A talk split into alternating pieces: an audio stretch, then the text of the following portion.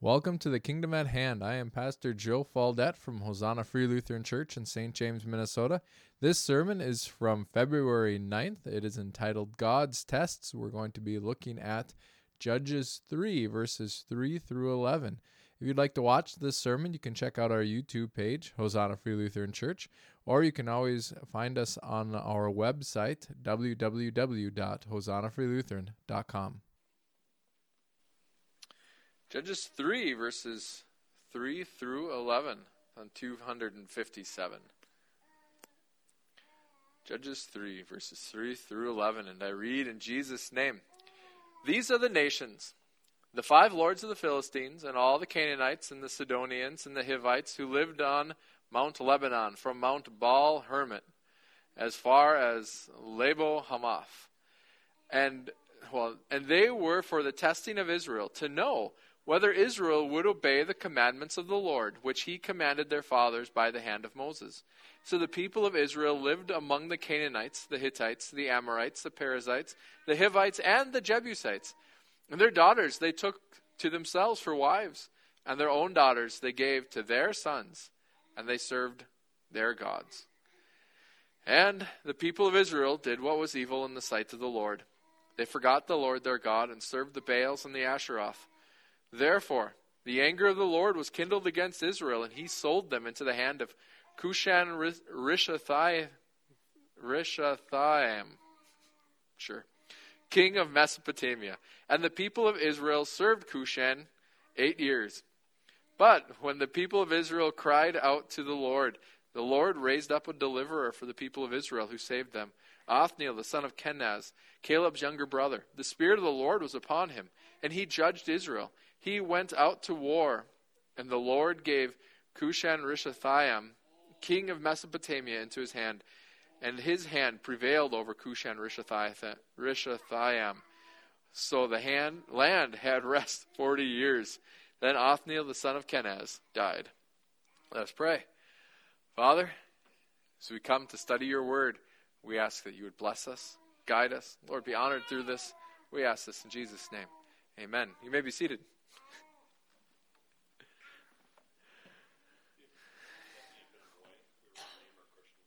Cushan Rishathaim. That'd have been a good name for Steph. I like Steph's nice because it's easy. It, just call her Crush, you know, for short. Crush. Um, so today we're looking at God's tests. Like, what are the? So last week we talked about testing. You know, why does God test us? And the reason that God tests us is to, well, really to draw us to Him. Like to sanctify us. That's God's goal in all of this. To, um, as he says in in verse two, it was only in order that the generations of the people of Israel might know war. You know, so that we might live out this battle. That's what God wants us to do. He wants us to trust Him and to follow Him instead of walking like the world walks. And when we walk like the world walks, things don't make sense and they don't work because the world's ways don't work. And so that's why we're called to look to God. But what do these tests look like in, in practice? Um, well, as, as we start, the writer of the book of Judges says something interesting. Uh, at least I thought it was interesting. These are the nations, the five lords of the Philistines, and all the Canaanites and the Sidonians, and the Hivites who lived on Mount Lebanon from, from Mount Baal Hermon as far as Lebo Hamath. They were for the testing of Israel, to know whether Israel would obey the commandments of the Lord. And so, testing comes so that, because that is the opportunity that we have then to decide, well, or to live out whether or not we're going to follow the Lord or we're going to follow the ways of the world. Here we see that this testing was to make known or to know uh, whether Israel would follow the commandments of the Lord people often ask the question, well, didn't God already know? You know, so why is God doing this? And that's one translation, one way to translate this is to know. But another way to translate this Hebrew word, which I don't remember the Hebrew word right offhand, I apologize for that, is to make known whether Israel would follow the Lord or not. And so Israel's testings weren't just for Israel. Well, they were for Israel, so that they have that decision, they have that opportunity, and also then they would then have the opportunity to know whether or not they themselves would have the opportunity to know what are they going to do when they face those tests. And so why do trials come into our lives? Trials come into our lives for our sake so that we know are we going to follow the Lord or are we not going to follow the Lord? Because I don't have you guys ever read any books on like Christian persecution? And as you're reading those, have you ever asked the question, well, I wonder if I would stand up under that? You know, I I have asked that reading about like um, Wurmbrand or you know some of these Christians. It's just terrible stuff. The stuff that was going on in Romania during communism and uh, all throughout Russia. Yeah, like would I stand? Well, the reason that we have these trials is to make known to us, because if if we're faithful in little things, then God will give us big things. And so all of these little trials, these are ways by which we know am I going to stand or not? Because it's really it's easier to stand faithfully when things are bigger. You know, but it's those daily trials that really those are where people are made or broken. You know, that's what really matters. Am I going to walk with the Lord today versus am I going to walk with the Lord when, you know, I'm put on trial for walking with the Lord?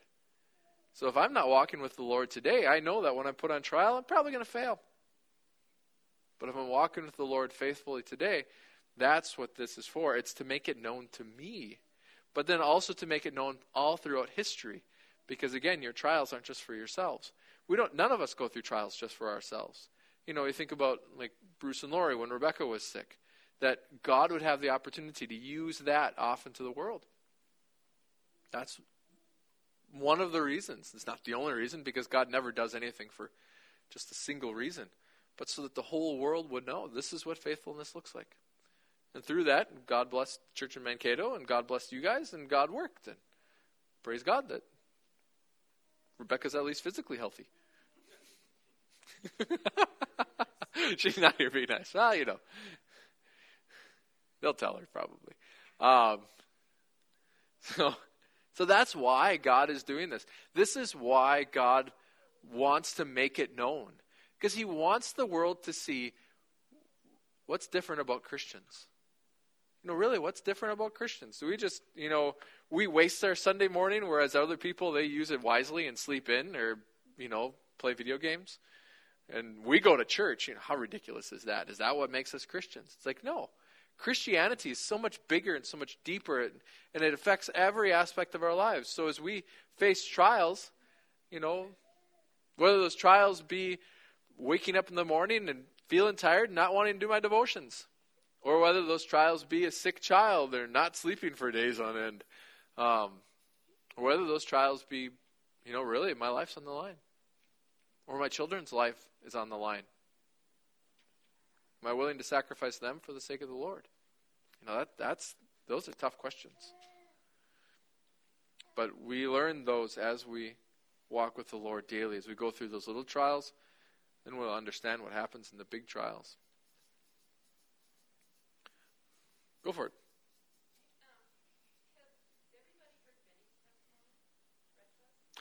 Yeah, we had him speak here at one point, but it's been a while.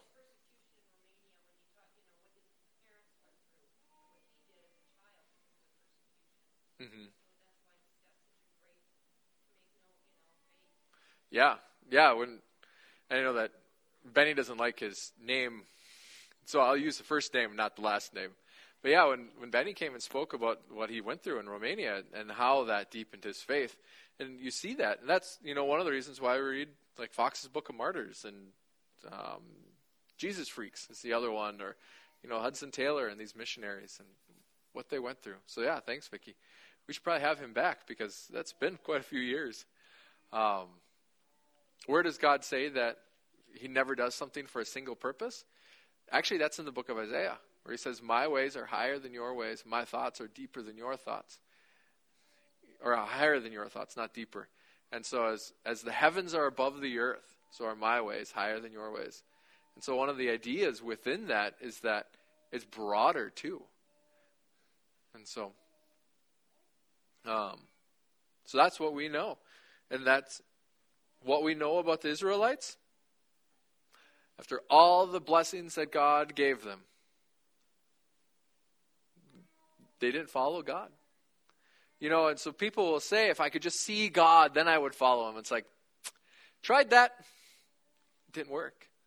You know, that's where Augustine comes in and says, um, I used to think I need to understand in order to believe, but I've realized that I need to believe in order to understand.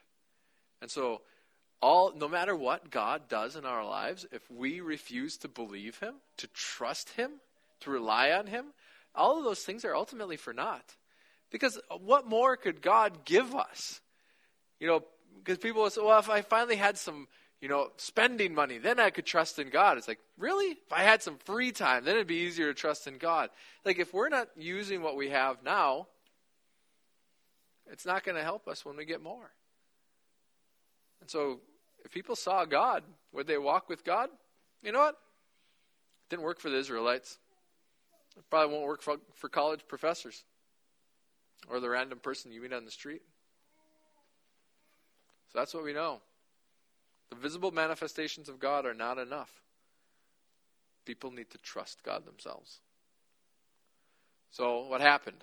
What happened when the people of Israel didn't trust God, when they refused to walk with God, when and their daughters they took to themselves for wives and their own daughters they gave to their sons and they served other gods and the people of Israel did what was evil in the sight of the Lord.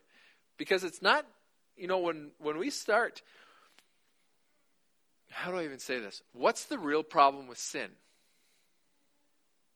Have you ever thought about that? We, we did talk about that. What is sin? In its very nature, it is that which is evil. It is that which is opposite of good. It is that which is opposite of the will of God. It is that which is destructive to everything it touches. Like, that's sin.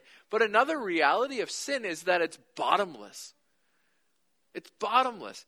You can go deeper and deeper and deeper and deeper into sin all the way to the end of your life.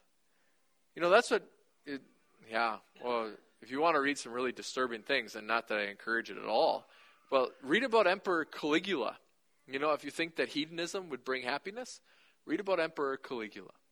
He became a disgusting man in every way, shape, or form because he was pursuing sensuality as an end. And the problem was there was no satisfying end. You know, brutality, power. You want to read about power, how power corrupts people? read about the concentration camps. A lot of the stuff that those guards did, it was power plays. They were trying to exercise power over the people that were under them. And did that satisfy them? Well, if it would have, they would have stopped. It didn't satisfy. Didn't even satiate. They became more and more sadistic to demonstrate their power. And so sin has no bottom. Every place where sin exists, if you're really looking for satisfaction in that sin, it's bottomless. And so, as the people of Israel did evil in the sight of the Lord, they didn't just stop at, you know, well, you know, simple sins. But they went deeper and deeper and deeper. They continued to pursue it and pursue it and pursue it. And so that's why we don't in, entertain evil in our lives because it's got no end. It asks for an inch and then it takes a mile. You know, sin. You never, you never sin. You're like, oh, I'm good. I don't need any more of that. It's like the idea is that there's more and it keeps sucking us in.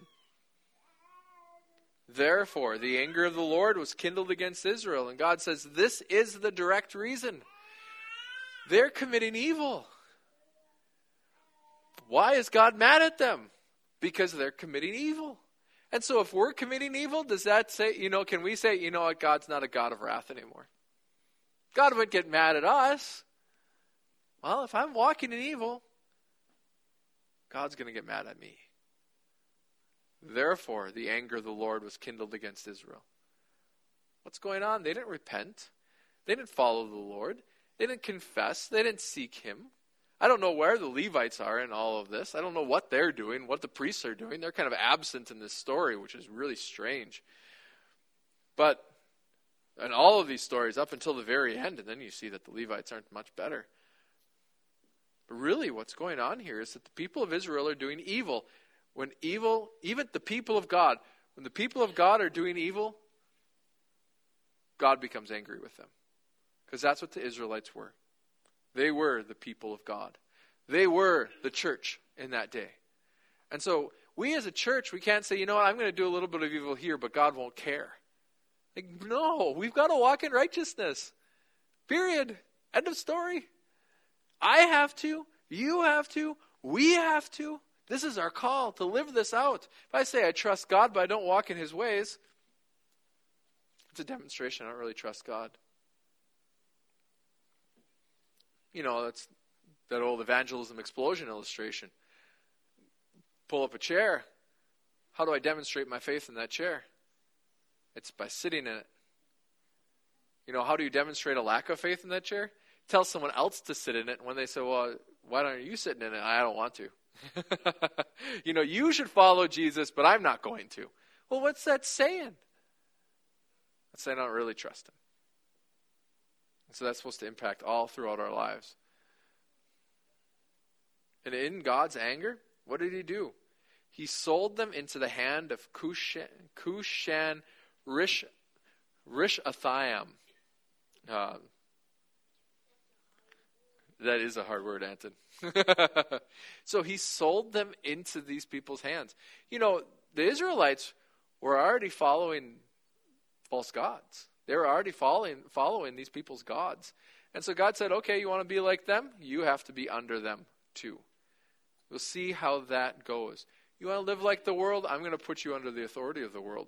How do you like that? I'm going to remove myself as your authority, and someone else is going to force you to do what you don't want to do. And so that's where God sold them. Did, did God get anything out of this? No. His goal was to get godly people. But he needed to show Israel really what's going to happen to them. Time and time again, he did that. And I think God does that to us too. If I'm worshiping money, God's going to sell me into greed. You know, allow that to gain control over my life.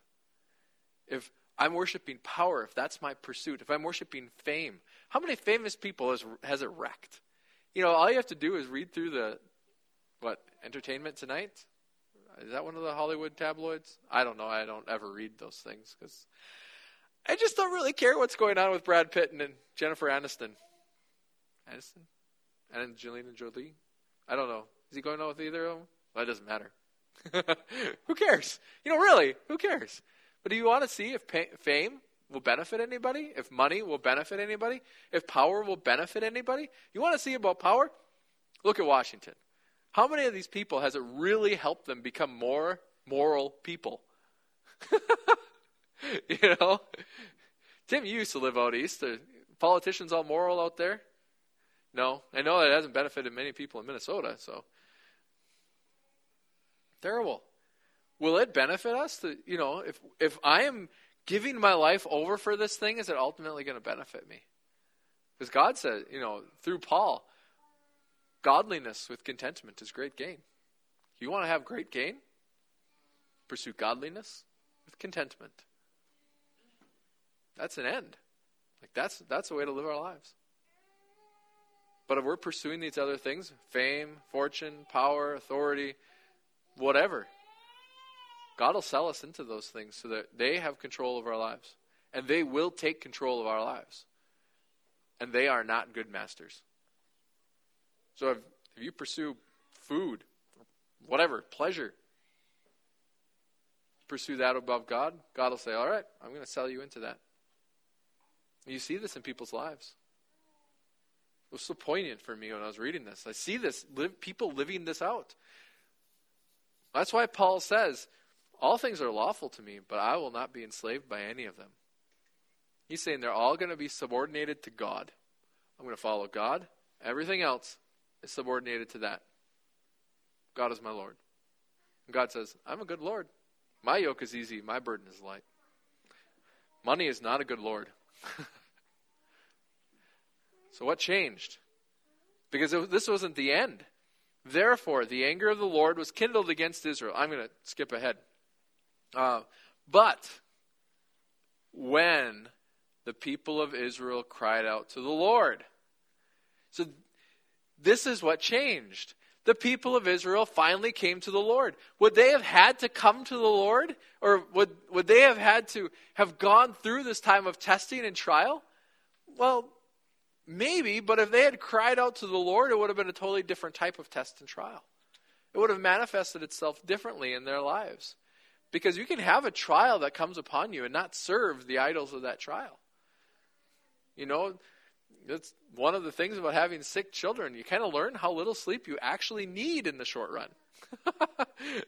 it's amazing what you can do, live on. Do I need to serve sleep, rest, ease, luxury? No. You know, there's more important things in this world. And so the people of Israel cried out to the Lord. They should have been doing this the whole time. Why did they have to suffer for, what was it, eight years in this one? Yeah, they served Cushan for eight years. So it's not like the people of Israel finally got their act together. It's that they finally called out to the Lord. They didn't finally become powerful and strong. They finally cried out to the Lord. They finally did what God wanted them to do. You know, and that's our call. When we face trials and hardships and difficulties, are which aspect of the Israelites are we going to manifest? We're going to manifest the evil that they did and serve these gods and try to, you know, satisfy them and appease them? Or are we going to cry out to the Lord? Like, say you're in financial difficulties, what are you going to do? Are you going to start a side hustle and you're going to, you know, sleep less and, and start working more and, you know, work 20 hours a day in order to earn enough money so that you can have all the junk that you want? Is that what you're going to live your life for? You're going to cry out to God and say, Lord, we need. We have need. We don't know how God's going to answer that because God answers things in all sorts of different ways, which is actually one of the fascinating things about the book of Judges. Not all of these people in the book of Judges fought in the same manner. Why? Because God's creative. One of the reasons is because God's creative. You know, Othniel, he was a leader of men. And so God raised up Othniel. He grabbed this guy out of their midst, Othniel, the son of Kenaz, Caleb's younger brother. The Spirit of the Lord was upon him. And so God raised up Othniel. And Othniel was a leader of men. He had already conquered. You know, we read about him earlier in the book of Judges. Uh, he had already conquered there. And that was fascinating because he got his people together and then he got, you know, was married to Caleb's daughter. Um, and they defeated, was it the sons of, oh, where is that? Uh, it doesn't really matter. It, it does matter, but I'm not going to take the time right now to look it up. So Othniel gets an army together. Why? I would say probably because that was Othniel's personality. That's the sort of guy he was. Some of these guys, they're loners. And so what did they do? They fought as loners. that's what Samson did. That didn't really work out that well for him, though. But Othniel was a military general. That's the sort of guy he was. So he went to war.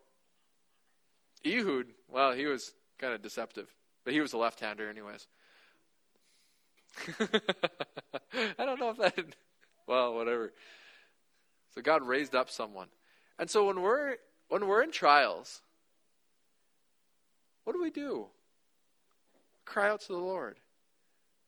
Cry out to the Lord for what? You know, oftentimes the Lord's not just going to remove the trial. Because could God have just killed Cushan? Yeah, sure. Why not? No, God's the one that's keeping his heart beating, anyways. Could have just said, you know what? Aneurysm. Boom. Done. Israel's trial is gone. But God didn't do that. He raised up a person. And I think God does that in our lives oftentimes too. Because God wants us connected with others. He works through people. He works through godly people. And as He works through godly people, He teaches us how to be godly through those people. So he doesn't just change the world, he changes the world through people. God raised up somebody so that we would then have somebody to look to. You know, we're not just trusting that God works magic, rather, that God works through people. And how did What was different about Othniel?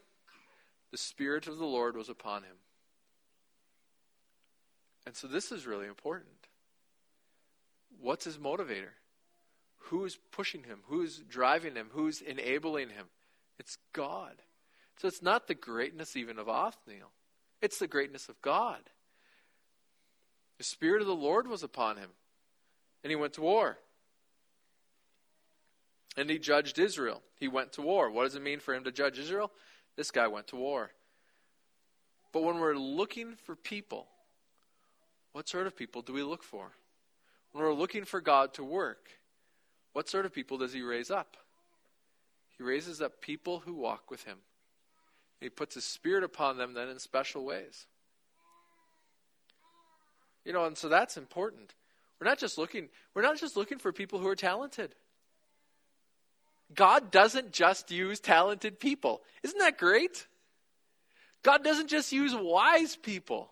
God doesn't just use intelligent people. God doesn't just use, you know, pretty people or big people or little people. God doesn't use, like, those aren't God's qualifications. And those shouldn't be our qualifications. As we're looking for people to partner with and to bring forward the kingdom of God, what should we be pursuing in our lives and the lives of the people around us? That they be walking with the Spirit of the Lord. The Spirit of the Lord would be upon them. Therefore, walk in the Spirit, Paul says in Galatians. If you walk in the Spirit, you're not going to satisfy the desires of the flesh. So that's our call. And, you know, and I'm Lutheran. but there's a place we, we need to ask the Holy Spirit to be guiding us, to be leading us, that He would be upon us, directing us in our lives. Like, this is important. Because as, well, actually, Kirsten asked me the question the other day. Um, how do we know the difference from a spirit led dream and, you know, a taco led dream? you know, you, you eat something weird and you've got some strange dreams. How do you know the difference between those? You know, because we were, uh, you guys were doing jo- or Joshua, no, not Joshua, Joseph. Was it when you were doing Joseph for homeschool? No, maybe not. Okay. Um, I thought you guys were reading through Joseph. But uh, you know, how do you know the difference? God teaches. God doesn't just send this random dream and then expect that. It's like God teaches. And so if I'm walking with the Holy Spirit in these little things, trusting Him to guide me, listening to His word, acting that out, then when those other things, those things that His word doesn't directly touch upon, then I can actually discern the difference. If my mind is trained to listen for the Holy Spirit, then I'm I can listen for the Holy Spirit. But if I'm just doing things my way or the way that Dr. Phil says, you know, I don't listen to God, I listen to pop psychology. How will I know when it's the Holy Spirit? When it's bad soup. You know, that's what Luther says. How do you know it's the Holy Spirit and not bad cheese? I haven't had bad cheese, but I had bad soup, you know. Oh, I felt weird after that. Was that the Holy Spirit talking? No, I didn't feel the same at all. And So as we're walking with the Lord, trials will come. If we're doing evil, those are going to be tests. You know, those are going to be difficult trials. Those are going to be things that God brings into our lives to bring us to repentance because they're going to be out of anger then. But then as we we want to get out of them or get through them. Maybe that'd be a better way to say that. We want to get through them, not just get out of them, but get through them. Cry out to the Lord and we listen for His Spirit because maybe we're the ones that He's raising up. You ever think about that? We see all these problems in, in America and in the world. God, raise up somebody. You know? Is it I, Lord? To quote Isaiah? Maybe God wants us to be walking in His Spirit, bringing forward the change that He wants to make in this world. Questions? Does that make sense at all? Like, this is how God is working in Judges. God works in the same way in our lives. Bruce? It looks like it was not a dramatic loss of a war or something that the people of Israel fell in It's yeah, it's possible. We don't know. Yeah, we don't know how Cushan came to be above them because you're right. It doesn't say they went to war against Cushan and they lost. You know, but rather it just says God sold them in, and so it could have been a slow drift. Yep, just slowly went under his authority, and then finally he clamped down. Sin is a terrible master, because that's what these nations represent. Yeah, slow drift. We have to be careful for slow drift.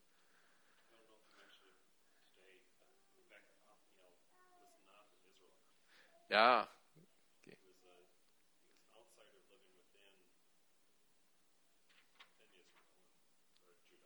Yep.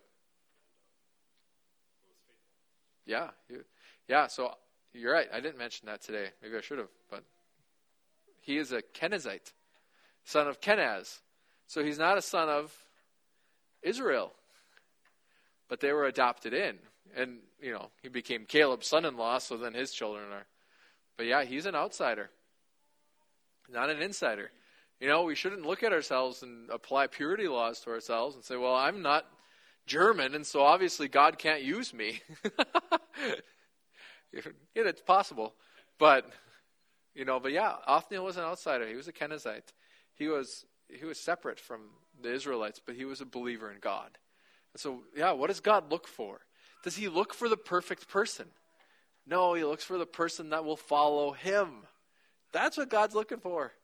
Person that will do what God calls them to do. And that's how God raises people up. So, all right. Let's pray. Father, we thank you. Thank you for this story. I pray as we continue these stories and as we learn more about judges, or how they worked and how you worked and what this looks like, Lord, that, that we wouldn't just read these stories, but rather that we would strive to apply them into our lives. Lord, that you would change us through them, make us more like Christ. Lord, that we would humble ourselves at all points in time and cry out to you, Lord, because we need you in our lives. And with these problems that we see, Lord, if you want to raise up laborers, you're welcome to use us. Use us to work in your world. Lord, we ask this in Jesus' name. Amen. So, our final hymn today